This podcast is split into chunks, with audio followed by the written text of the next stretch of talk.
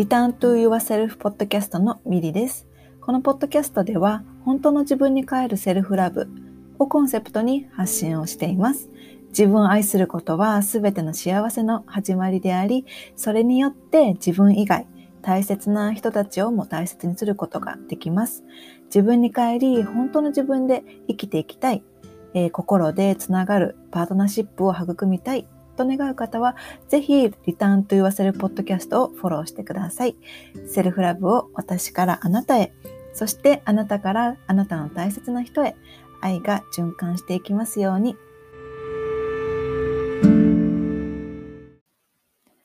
今日はじゅうななかいめの配信となります。皆さんいかがお過ごしですか？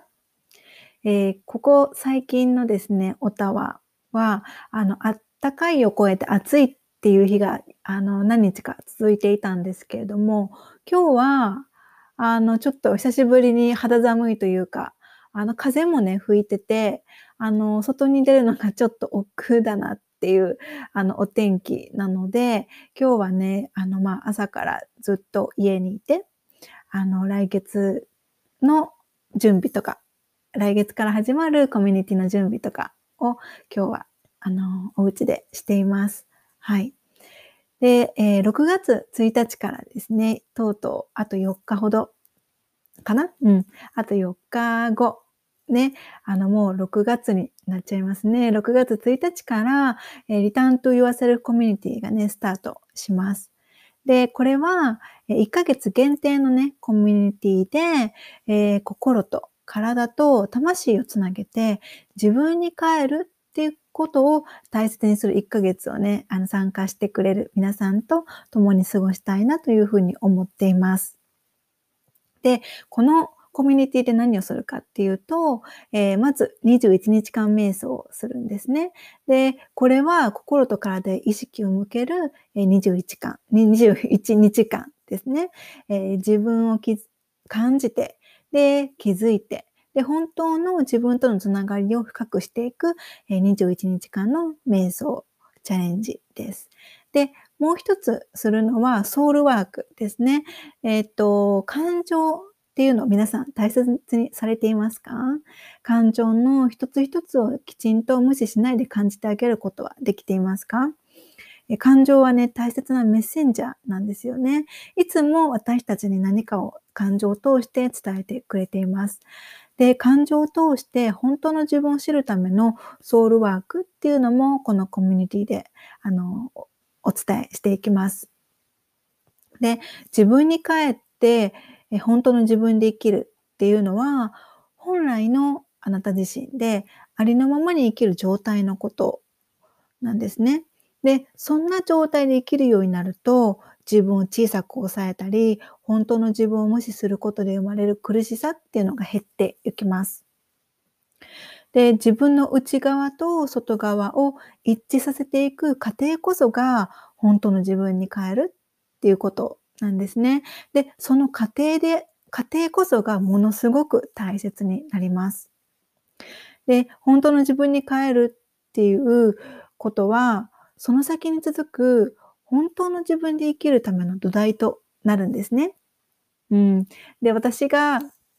このありのままの自分で生きていくとか、本当の自分で生きていくっていう言葉を使ったときに、もしかしたらピンとこない方がいるかもしれないんですね。それっていうのは、今現在の自分がこれが私だっていうふうに思ってる状態だったら、自分の可能性がまさかこんなことができるなんてとか、まさか私にこんなことができたり、こんな体験ができるなんてって言ったことが想像しに、今現時点では想像しにくいかもしれないんですね。でも、私たちは、今は、今現段、現時点では気づいていないだけで、本当にたくさんの可能性とかパワーを持っているんですね。で、その自分に変えることによって、思い出していく、そういった可能性があることとか、自分には自分を小さく抑えないで、自分にはこういったことができるんだって言ったことに、あ、新たな自分、それが本当の自分なんだけれども、今までこういろんなことがあの原因で気づけなかった新たな自分に気づいていくっ言ったことがね、自分をか自分に変えるっていったことで、あの、体験していくことができます。だから、ありのままの自分で生きていきたいとか、本当の自分を知りたいとかね、えー、自分を小さく抑えず、本当の自分で生きたい、生きていきたいとか、本当の自分に変える、えー、感覚を体験したいっていう方は、あの、ぜひね、この来月、ろくがつついたちから始まるいっかげつを共に過ごしましょう。はい。で、現在、私のニュースレッターに登録していただくと、リターンと言わせるワークシートの、えー、の無料 ピーディーエフ ですね、プレゼントしています。えー、これまでにたくさんね、あの、登録していただいて、ゲットしていただいたんですけれども、あの、まだね、今そちらのプレゼントも、あの、まだしているので、はい、ぜひ、ニュースレッターに登録をしてみてください。で、この、えー、ワークシートの方には、本当の自分に変えるために大切なことの一つである、えー、自分を知ることですね。で、そしてその自分を知るためのソウルワークについても触れています。で、えー、ろくがつついたちから始まるコミュニティのお知らせも記載をしていますので、はい、えー、概要欄にね、リンクを貼っておくので、ぜひニュースレターに登録をして、ピーディーエフ をゲットしてみてください。はい、えー。そしたら、えー、今日のエピソードを始めていきたいと思います。えー、前々回からですね、前々回、うん、から、えー、のエピソードからですね、Herself Love Journey with Me ということで、このポッドキャストを配信する私自身のセルフラブジャーニーを、えー、ジャンル別に配信をしています。で、いっかいめは恋愛編。で、にかいめはお仕事編を配信しました。で、今回は、えー、人間関係についてです、えー。家族とか親戚とか友達とかパートナーとか知人、地域の人とかね、学校で関わる人、職場で関わる人、えー、生まれてからね、今に至るまで様々な人間関係の中で私たちは生きているんですよね。で、皆さんは人間関係で悩みありますか？何か思いつくものありますか？えー、私がですね、セッションでよく耳にする悩みっていうのが、いく、いくら自分がセルフラブを大切にしていても、職場ではそういったことを大切にしている人がいないから、職場に行くと苦しいとか、職場に行くと自分がブレてしまうっていうような内容です。これはもちろん職場だけでなくって、家族とか友達とか、もしかしたら、あの、そう、そういうふうに、あの、なることもあるかもしれん、あの、あると思います。うん。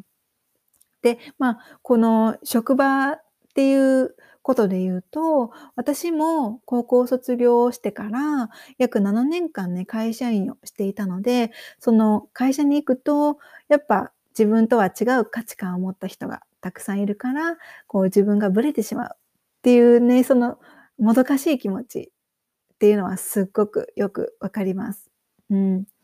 ね、職場だと年齢も様々だし、本当にいろんな人がいるので、自分が大切にしていることが大切にできないような環境の中で、朝から夜までね、働かないといけないのでね、苦しさを感じたこともね、やっぱり私もあります。で、私があの人間関係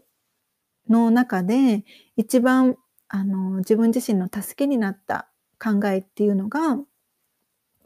他人はコントロールできない。で、できるのは自分だけという考え方なんですね。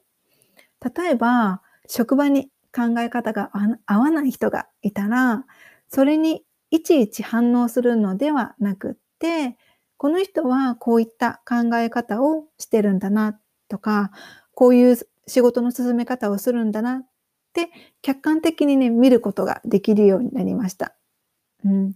その相手と自分の違うところとか、自分のやり方や考えではないような相手の部分にいちいち反応するのではなくって、相手にも相手の世界があるっっていうふうに敬意をね、払うことができるようになったんですね。で、それはセルフラブを大切にして、自分の世界とか、自分が大切にしたいものを大切にしたいと思っているのと同じように、相手にも相手にとって大切な世界があるというふうに思えるようになれたことが大きいと思います。なんとなく伝わりますかね。うん。で、あと、会社員としてね、働いているときに、あの、年にかいほどあった、あの、上司からの評価の時期っていうのがすごく嫌だったんですね。で、あの、上司に高評価をもらえるように、偽りの文章を作ったりするのが、こんなの意味あるんかなっていうふうに思ったりしていました。でも、ここでも他人はコントロールできないっていう考えを持つように、ね、なってから、自分のことをどんなふうに評価するか、するかは、その最終的には彼ら、ね、その上司の判断なので、自分にはどうしようもないことをと捉えるようになったんですね。で、これが一番大切かなって思うんですけれども、上司の評価がどうであれ、それによって職場以外のすべての自分を評価しているわけではないということなんですね。え自分、一番自分のことを見ているのは自分自身だから、自分が自分をどう評価しているかが一番大切だというふうに思います。で、もし上司からの評価が悪くて、で、同じように自分自身も自分のことをよく思っていない場合、そうなると自分を認められないとか、自信をなくしてしまうっていうことになってしまうんですね。でも、自分さえ自分のことを褒めてあげて、どんな自分も大丈夫だよって言ってあげていればね、上司からどんな評価が、評価がね、来たとしても、もちろんね、一瞬は落ち込むかも知れないんだけれども、他人の評価によって自分の全てを測ることはできないっていうふうに分かっているから、ひどく落ち込むことはなくなるかなと思います。うん、あと、えー、セルフラブを大切にし始めてから、職場の自分と自分の自分、あ、自宅の自分を切り替えられるようになったんですね。で、どういうことかっていうと、職場で疲れたとか、今日はうまくいかなかったっていう重たいエネルギーを職場から自宅に持ち帰らないっていうことですね。で、それまでのそのセルフラブとかを大切にする前の私っていうのは、職場で何かがあると帰宅してもそのことを考えてしまったり、なんかこう不安になってしまったり、仕事に行きたくないなって、で、あの、うつうつした気持ちになったり、で、そのまま眠りにつくものだから、朝を迎えても、またこう、どんよりした気分。で、その気分のまま仕事に行くって言ったようなことが、あの、よくあったんですね。でも、自宅はリラックスができる安心安全な空間であることをね、大切にし始めました。で、あの、そのために大切なのが、自分が何をすれば安心できるのか、リラックスできるのか、楽しいと思えるのかを知っていること、自分をし、自分のことを知っていることっていうのがすごく大切だなって思います。私の場合は、帰宅した後に好きなネットフリックスを見るとか、お風呂にゆっくり浸かるとか、部屋を真っ暗にしてキャンドルを焚いて、リラックスする音楽をかけるとか、まあそういったことで、そういうことをすると自分の気分が上がるって、気分が落ち着くっていうのを知っていたので、ね、職場から帰ってきたら、その自分が安心できることをする、安心できる空間を作るっていうのを大切にして、自宅の自分と職場の自分っていうのを切り、うまく切り替えるように意識していました。うん、そうする、そうやって自分自身をケアすることで、またこう、あの、どんよりした気分で仕事に向かうんじゃなくって、すっきりした、少しこう、なんていうのかな、和らいでいる自分で仕事にまた向かうことができるんですね。うん。で、人間関係については、他人はコントロールできない。ね、で、できるのは自分だけっていう考え方と、自分の世界を大切にすることと同じぐらい、相手の世界に敬意を持って、相手との間に境界線を持つっていったことでたくさん救われました。で、境界線っていうのは、どういうことかっていうと、例えば、もうあなたのこと嫌いっていうふうに、あの、なんていうの?突き放すとか、あの、シャットダウンするっていうのではなくって、時に自分の心身の健康を保つために、相手と距離を置いたり、相手の世界に入り込みない、入り込みすぎないようにする。もし、または自分の世界に相手が入ってこられすぎないようにするっていう必要がね、あると思うんですね。で、相手との間に何か嫌なことを感じたとしても、それはただ相手が悪者っていうわけではなくって、その時の相手の言葉遣いとか、声色とか、相手の態度などが自分の内側の未消化になっている体感とか感情に触れているからなんですね。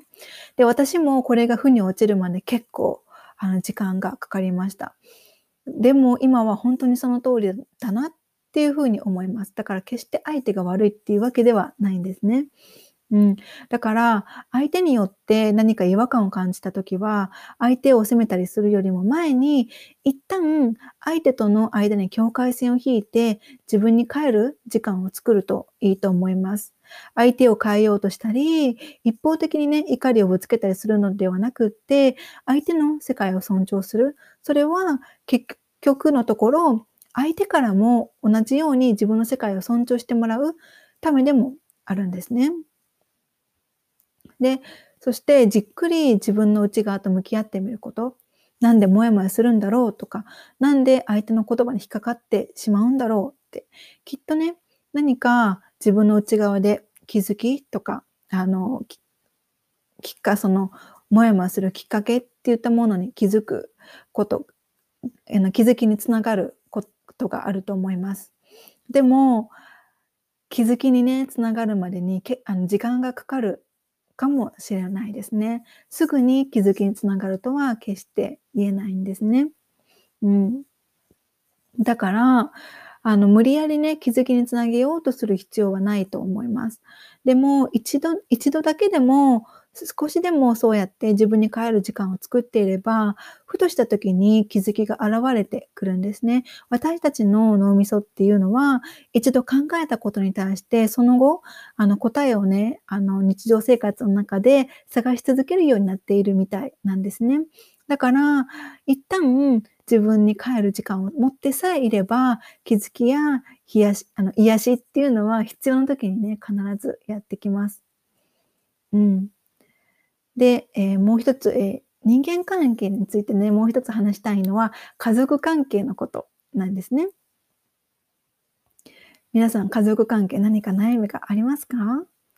えー、私自身、家族関係については、あの、よく悩んでいます。うん。もちろん、この私を産んでくれて何不自由なくね、育ててくれた両親には本当に感謝をしているし、恩返しがしたいなっていうふうに思ってます。うん、だから、決して仲が悪いっていうわけではないんだけれども、この生き方とか大切にしているそれぞれの価値観の違いなどでぶつかることもね、よくあるんですね。うん、で、私は昔からずっとあの仲良しな家族に憧れていました。で、あの、まあ、仲良しっていうのは、なんていうのかな、私が思う、その昔から思っていた仲良しっていうのは、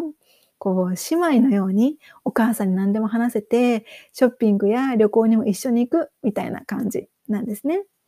で、学生時代とかは、なんかこう、同級生がお母さんと恋バナをしているっていうような話を聞けば、あ、羨ましいなって、私もそういう話ができる、なんかこう、親、あの、お母さんとの関係だったらよかったなとか、なんでうちはそうじゃないんだろうっていうふうになんか、うん、感じたこともあります。うん。まあ、そのさっきも言ったようにね、決して仲が悪いっていうわけではないんだけれども、うん。なんかそうやってこう、まあ、すれ違いというのかな、うん、なんかそうやって感じて、昔から感じた、感じていたことがあります。で、これが一番大きなね、私の中であのブロックのようなものだったんですけれども、私の中でね、ずっと仲良しな家族が正解っていう風にね、あのその考えに縛られていたんですね。だから、そうじゃない私っていうのは恥ずかしい、あの惨め、寂しいっていう風に感じることもよくありました。でも最近、ここ最近は仲良しな家族が正解だと思思わないようになってきました。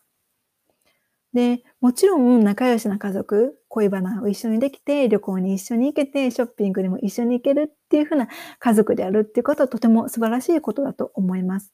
でも決して家族みんな仲良しというのが家族であることのゴールなのではないとね、私は今思っています。今世でそれぞれね、お互い魂を成長させて学ぶために家族っていうチームになったんですよね。だからぶつかってしまう、違和感がある、そんな風に感じるのは成長とか学びの体験を家族っていうチームの中でさせてもらっているからなんですよね。で、私自身今もまだ家族っていう人間関係の中では学びの途中で、特にここ数年は本当に学びと成長の真っ只中なので、あまりこうね、特別なアドバイスというか助言があのなかなかできないけれども、でも一つ言えるとしたら、あの親友のようにね、何でも話せる、あの仲良し家族じゃないからといって恥ずかしく思う必要はないということですね。うん、意味があってこの家族と一緒になったと考えたら、皆さんは今の皆さんのご家族の中でどんな学びがありそうですか？私自身は私の家族を通して自立とか自分らしさを大切にすることを学ばせてもらってるなっていうふうに思います。そのためにその私が自立すること、私が自分らしさを大切にして生きること、そのそれをうーん体験するため、学ぶために必要な試練とか葛藤が家族を通して体験させてもらってるんだなっていうふうに今は感じています。皆さんはどうですか？うん、皆さんのこの人間関係とか家族関係のね、エピソードもあの聞いてみたいです。うんえー、今日は、えー、人間関係についてお話ししました。で、人間関係っていうのはこの先もね、ずっとずっと続いていきます。ね、あの人間関係に関しては私もまだまだね、弱さとか苦しみをね、感じることがあります。特に近しい人間関係の場合は余計にそうですよね。皆様そうだと思うんですけれども、うん、でもいつも相手を通して自分を見させてもらっていることに変わりはないので、他の誰かとの関係を大切にする以上に自分自身の環境を大切にすることをあの大切に意識をしています。やっぱり自分関係の土台の上に他の人間関係が広がっていくと思うんですね。人間関係においてもいつも始まりの場所で帰る場所は自分自身だというふうに思います。はい、今日のエピソードは以上です。何かね、感想とかコメントがあったら、あのシェアとかあのメッセージをくれるでもいいし、はい、していただけたら嬉しいです。はい。えじゃあ、えー、冒頭にもね、言ったんだけれども、ろくがつついたちからリターントゥユアセルフコミュニティが始まります。あと数日ですね。うん。このにせんにじゅういちねんが半年が過ぎて、残り半年がスタートするこのろくがつという始まりに、皆さんと自分に帰る、本当の自分で生きるための土台となる自分に帰る時間、いっかげつを共に過ごせたらすごく嬉しいです。はい。じゃあ、その、えー、冒頭にも話した、えー、リターンと言わせるワークシートの、えー、ピーディーエフ がゲットできるニュースレターの、えー、リンク、は概要欄に貼っておくのでチェックしてみてください。